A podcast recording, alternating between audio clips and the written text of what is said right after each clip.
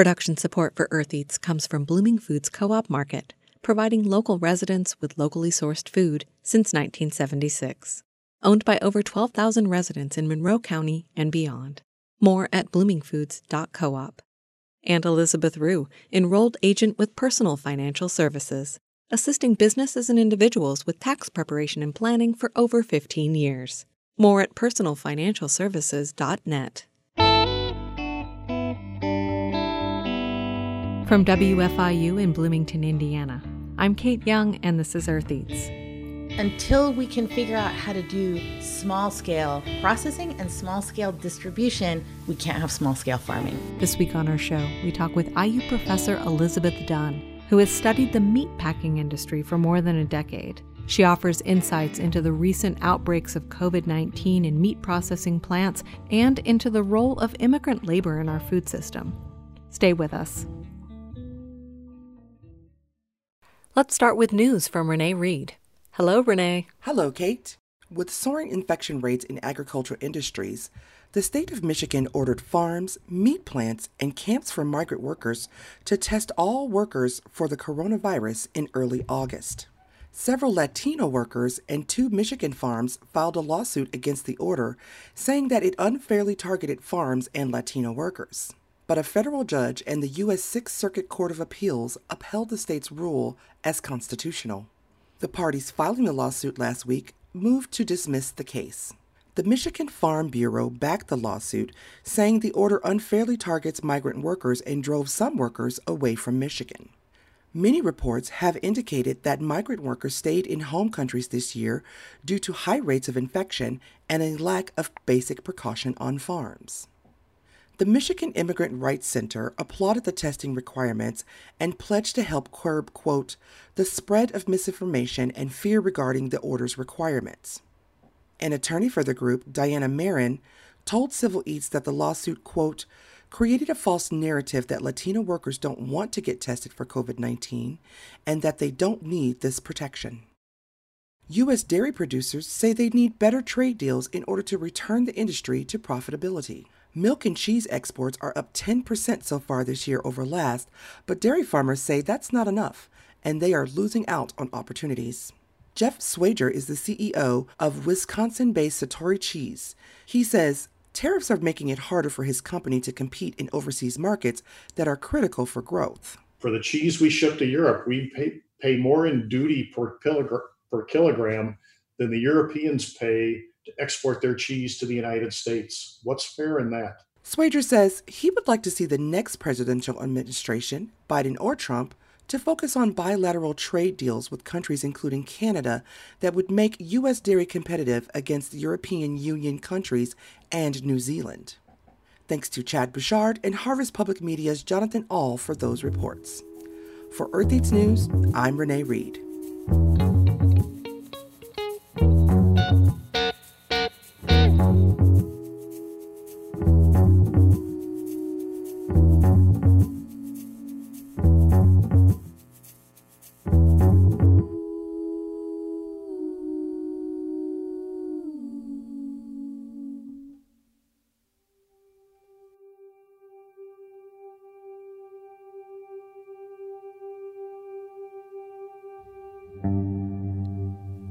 The pandemic has revealed many things.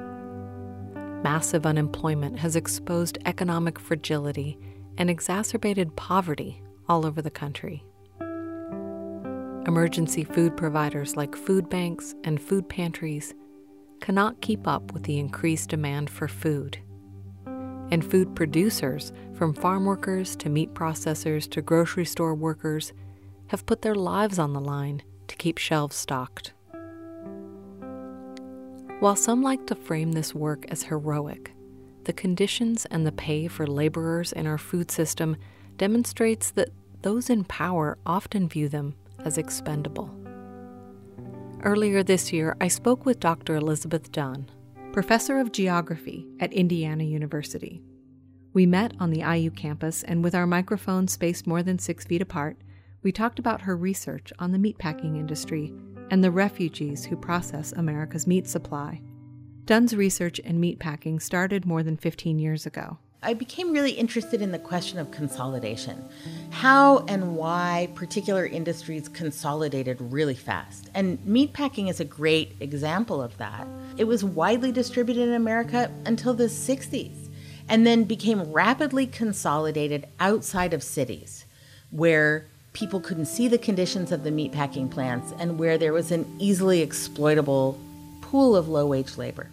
Much of her research was in Eastern Europe, which was just going through the process of consolidation. She'd done research in Poland and had planned to study the issue in Georgia when the Russians invaded and conducted an ethnic cleansing campaign, sending all the farmers she had planned to work with into refugee camps. Listeners might remember a previous Earth Eats interview with Elizabeth Dunn on food in the refugee camps at the border of South Ossetia. And what I became interested in then was refugee resettlement in the United States, and I've served on the executive board of Exodus Refugee Immigration in Indianapolis. I became really interested in who was coming through the, the refugee resettlement process and w- how they were fitting into American society here in Indiana. Refugee resettlement agencies like Exodus work with refugees to help them find employment. Exodus is not placing in meatpacking, but other agencies in Indiana are.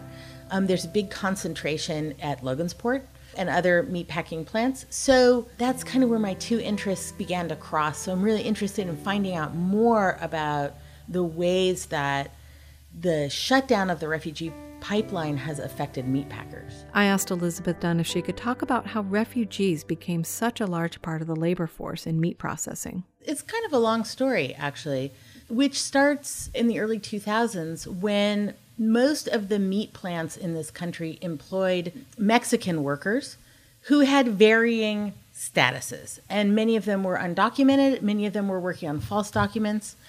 And in 2006, there was an immigration raid coordinated on six Swift meat packing plants and the Swift raids. And the Swift raids arrested about 1,300 people. They did not arrest any of the officials at Swift who had probably knowingly hired these people, um, even though they were undocumented. But it had a hugely disruptive effect on communities, for one thing, because I think this was Christmas Eve in Greeley, Colorado. They're rounding people up and taking them away from their children. I mean, it's just a brutal scene.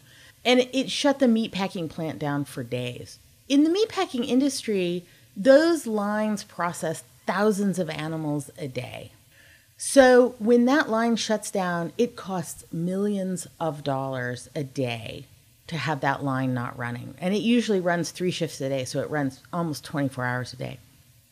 This put the meat industry in a real bind, which is, you know, how are they going to get somebody to do a job which is dangerous? It is, um, according to Occupational Safety and Health Administration, the most dangerous job in America. It is dirty. It is smelly. It is miserable. I mean, it's just an incredibly hard job. And how are you going to get somebody to do this job for 15 bucks an hour? So the meat packers were looking for a source of easily exploitable labor that could be underpaid. And they turned to refugees. In the Greeley plant, it was mostly Somali refugees. In other meat plants, it's very often Burmese workers. Chicken still tends to have a lot of people from Mexico, again, mostly undocumented. There was another raid I don't know, three or four months ago that turned up a lot of undocumented chicken workers. But in beef and pork, it's largely refugees. They're perfectly legal to work, but they have very low language skills, so they can't work at any job that requires them to speak English. They have very few alternatives. And when they come to this country, they have 90 days of support from the federal government, and then it ends. So 90 days is not a lot of time to get yourself set up and running in a new country.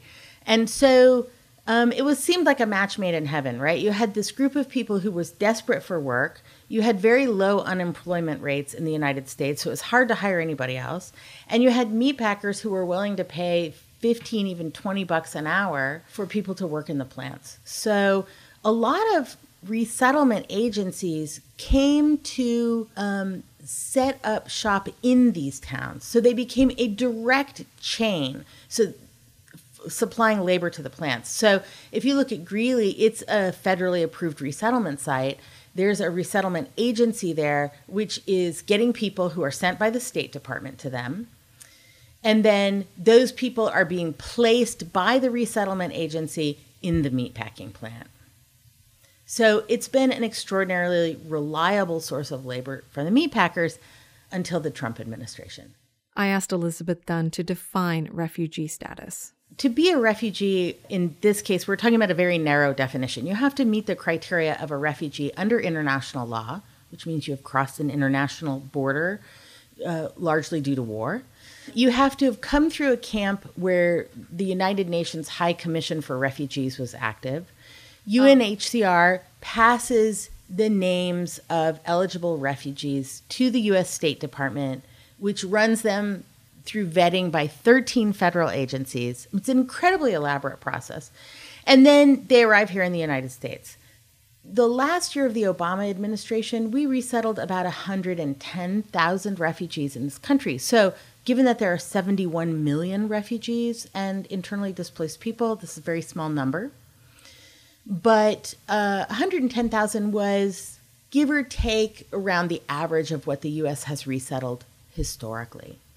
And that 110,000 was a great population to run through these meatpacking plants for the meatpackers, not so great for the refugees. Now that is down. This year's quota, I think, was 28,000, and there was a complete shutoff of the refugee pipeline at the beginning of the coronavirus outbreak. So I think in this fiscal year, which started in October, we've to date brought in less than 10,000 refugees. So the numbers are dropping phenomenally.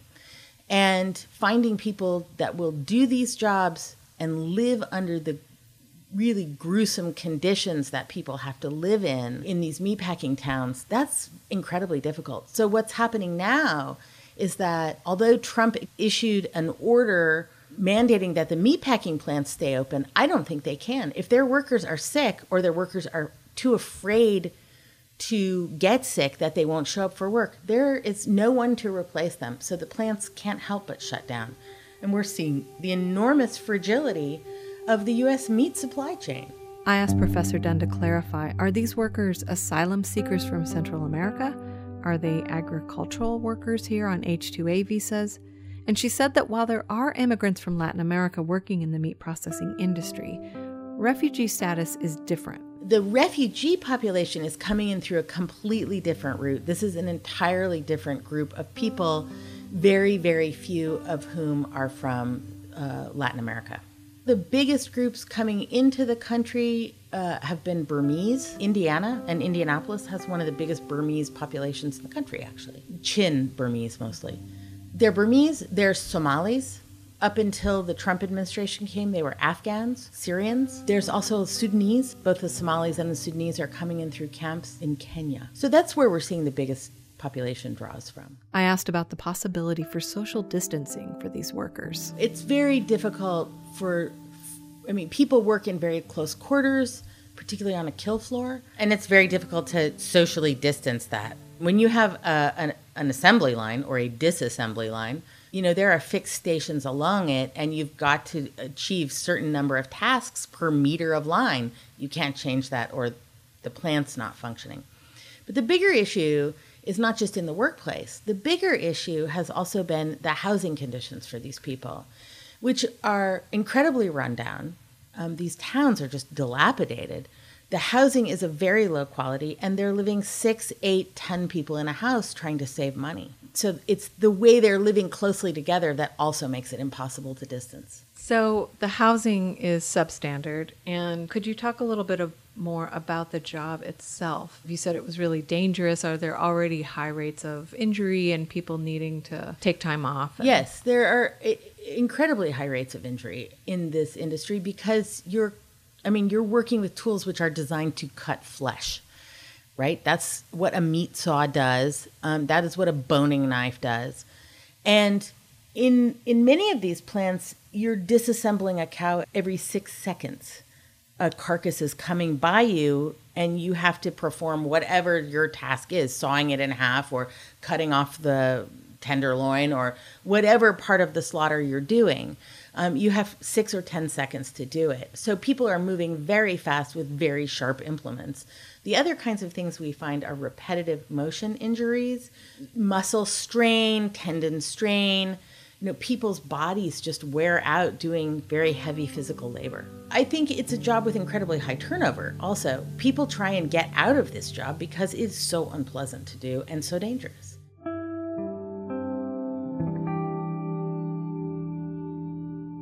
the Trump administration has a massive disconnect going on. You know, so on the one hand, they're saying meat workers are essential workers. Meat packing workers need to be protected. We need to safeguard the U.S. food supply. Get in there and get to work. And on the other hand, they're saying we don't like refugees. Refugees are foreigners. Refugees are dangerous. You know, they are literally willing to cut off immigration, and they don't see that they're also cutting off their own labor source for an industry they want to protect. We had up until the coronavirus a 3% unemployment rate. It's one of the lowest rates historically in the history of this country. And then we cut off almost all of our supply of agricultural labor. Who is going to pick the avocados? Who do they think is picking strawberries? Who do they think is sawing apart chickens? You know, or collecting eggs or killing cattle? These are this is all work done by immigrants. And if you decide that you're going to be anti-immigrant because they're quote unquote stealing American jobs, you have completely lost out on the fact that these are jobs that Americans refuse to do. If you're just joining us, I'm talking with IU professor Elizabeth Dunn. We'll be back with more from our conversation after a short break. Production support comes from Bill Brown at Griffey Creek Studio, architectural design and consulting for residential, commercial, and community projects. Sustainable, energy positive, and resilient design for a rapidly changing world. Bill at griffeycreek.studio.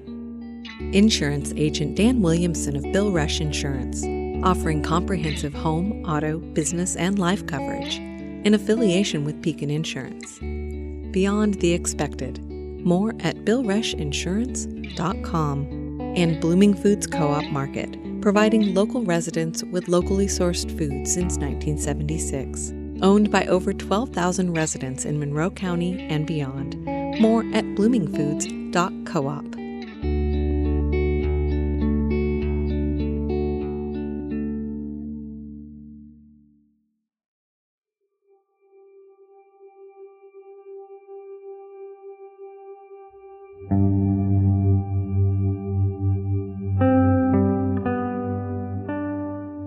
I'm Kate Young. You're listening to Earth Eats, and we're speaking today with Elizabeth Dunn, professor of geography at Indiana University. We're talking about one of her fields of study, the meat processing industry in the U.S. I asked Professor Dunn if she thought it was possible for meatpacking plants to operate safely to prevent the spread of coronavirus infection. I think that the meatpackers will will put a lot of effort into finding ways to do that because they have no choice. But um, when you're talking about working in a hot, loud, dirty environment, finding PPE that that will keep people safe is quite difficult. So, you know, we would be talking about plexiglass visors, we would be talking about regular mask and glove changeouts, and none of this really changes the fact that those people could be getting sick at home because they cannot isolate. It's not really an available choice. When you live in a house with 10 or 12 people, you can't really isolate yourself. The meatpacking workers themselves are in a real jam. The other thing they're in a real jam about is that for many of them, they're trying to support families, they're trying to send money back home. So they're really caught between a, a rock and a hard place. What do they do? I mean, either they fail financially, um, in which case their immigration status is put in jeopardy because it'll be hard to apply for a green card and citizenship if you're using any kind of public assistance. Or they risk their lives and they go and get sick. These people don't have a choice. They they really have to work if they're able to work, and they can't work from home, obviously. And we're asking them to risk their lives. And I think it says something about how the current administration feels about their lives, which is to say, they see them as disposable. Do you think that meatpacking is an essential service? Well, I think meatpacking is certainly, as it stands right now, an integral part of the United States' food supply chain. You know, it's certainly possible for people to be vegetarians, but um, but one of the things that politicians, including Senator or uh, uh, Representative Trey Hollingsworth, has said that it's worth some deaths to protect the American way of life. And certainly protecting the standard American diet has been seen as an integral part of protecting the American way of life. So, whose deaths are we willing to risk to maintain our ability to eat meat? It's certainly a big question, and I think we will start to see real gaps in the meat supply chain showing up. And people are going to have to really think about the ways that they use meat in a way that Americans who have a traditionally very meat heavy diet have not had to think about before. I brought up something we heard about in our news report today. With processing plants closed, farmers have had to euthanize animals. The American meat supply chain depends on animals moving very, very quickly through the process from birth to death. There is no farmer who can continue to feed animals without having them move out into a slaughterhouse. And what we have seen has been um, the wholesale slaughter of animals for whom there is no buyer. I asked about the impossible situation of farmers with animals that cannot be processed. There's this chain that's already in motion of these animals that are being raised and it's their time to go to the slaughterhouse and if the production plant is closed down then then they all have to be killed and wasted and you can't put workers lives on the line and it just feels like such a dilemma. Oh yeah, it's such a dilemma. And and the other people it really threatens at least economically are farmers and ranchers who themselves are very often working on contracts. So they have borrowed the money. They got a contract from the slaughterhouse. They have borrowed the money for the chickens or the pigs or the cows. And they are feeding them knowing that they'll have a purchase price at the end and all of a sudden there's nobody to purchase them so those those people are really in a panic state this is an enormous financial investment which again depends on animals moving down the chain and when the chain stops it costs everybody millions and millions of dollars i think we're in this strange balance point where the question is sort of whose lives do we put in jeopardy to keep the economy going so that other people can survive financially. And I take that dilemma extraordinarily seriously. I I don't think you can just write it off and say, well, shut everything down. Um, because you have other people whose lives and livelihoods depend on that chain moving. But I, I understand that there is a federal order telling the plants to stay open. I don't think they're going to be able to do it. And if I was a refugee, I wouldn't be going to work. So now we're really on the horns of a dilemma. You know, we've seen milk being poured down drains, we've seen eggs being thrown away because there are no buyers for them, even though we have food shortages because they were heading into the institutional market and the chain right. is different.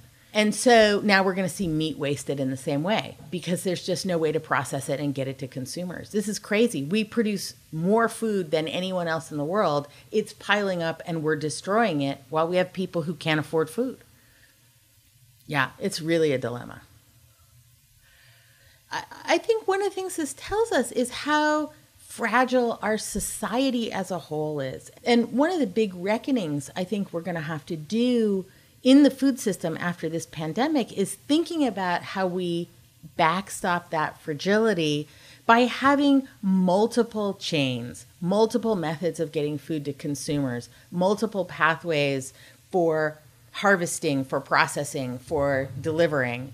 Uh, and we have up until now been so focused on consolidating those systems that we didn't realize that while we were making them more efficient, we were also making them incredibly fragile. Right now, about 95% of American beef is produced by one of three companies because they're getting economies of scale in these giant meatpacking plants. But again, to get that economy of scale, you've got to be able to put 3,000 workers in a plant. And right now, we can't do that. Right.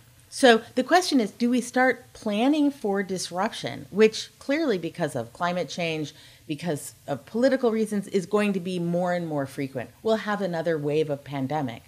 Are we going to start planning for that kind of social resilience now in the food system? Or are we going to stay on this consolidation track knowing that we could have a shutdown? Mm-hmm.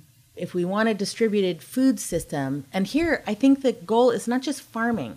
Everybody thinks about farming. It's processing. You can't have distributed farming until you have distributed processing because large processing firms are built to take in animals or grain or vegetables from large scale producers they won't take in odd little batches of five pigs or 10 mm-hmm. pigs or a cow or two, right? You need these little small slaughterhouses that can do that work. And to do that, you have to reduce all of the barriers that they face in terms of regulation while still keeping the food supply safe. And until we can figure out how to do small scale processing and small scale distribution, we can't have small scale farming on a wide scale.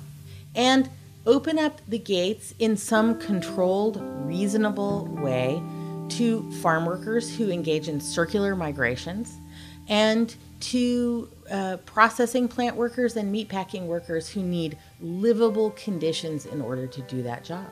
And, and that's a, a big question of reforming the not just the infrastructure, not just the plants, but also reforming labor laws and immigration laws in ways that are not reactive um, that aren't simply anti immigrant and aren't open borders either, but are talking about carefully planned ways that we allow immigr- immigrants to enter into our food system because we need them if we want to eat.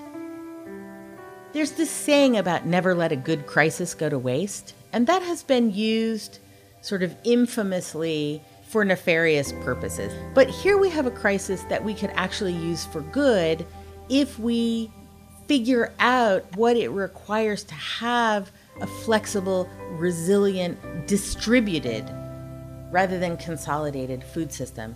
And clearly, if we want to continue having a reliable food system in a post-pandemic America, we need to start pushing for those kinds of reforms as as voters. That was Elizabeth Dunn, professor of geography at Indiana University. Find out more about her work at eartheats.org.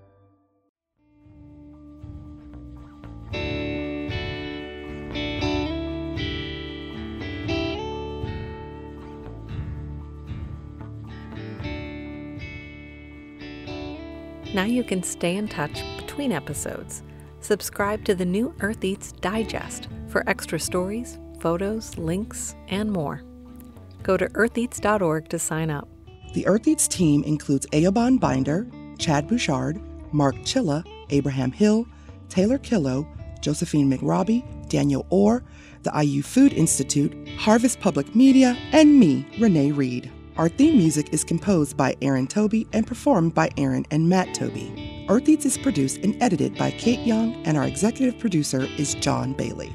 Special thanks this week to Elizabeth Dunn. Production support comes from Elizabeth Rue, enrolled agent providing customized financial services for individuals, businesses, and disabled adults, including tax planning, bill paying, and estate services.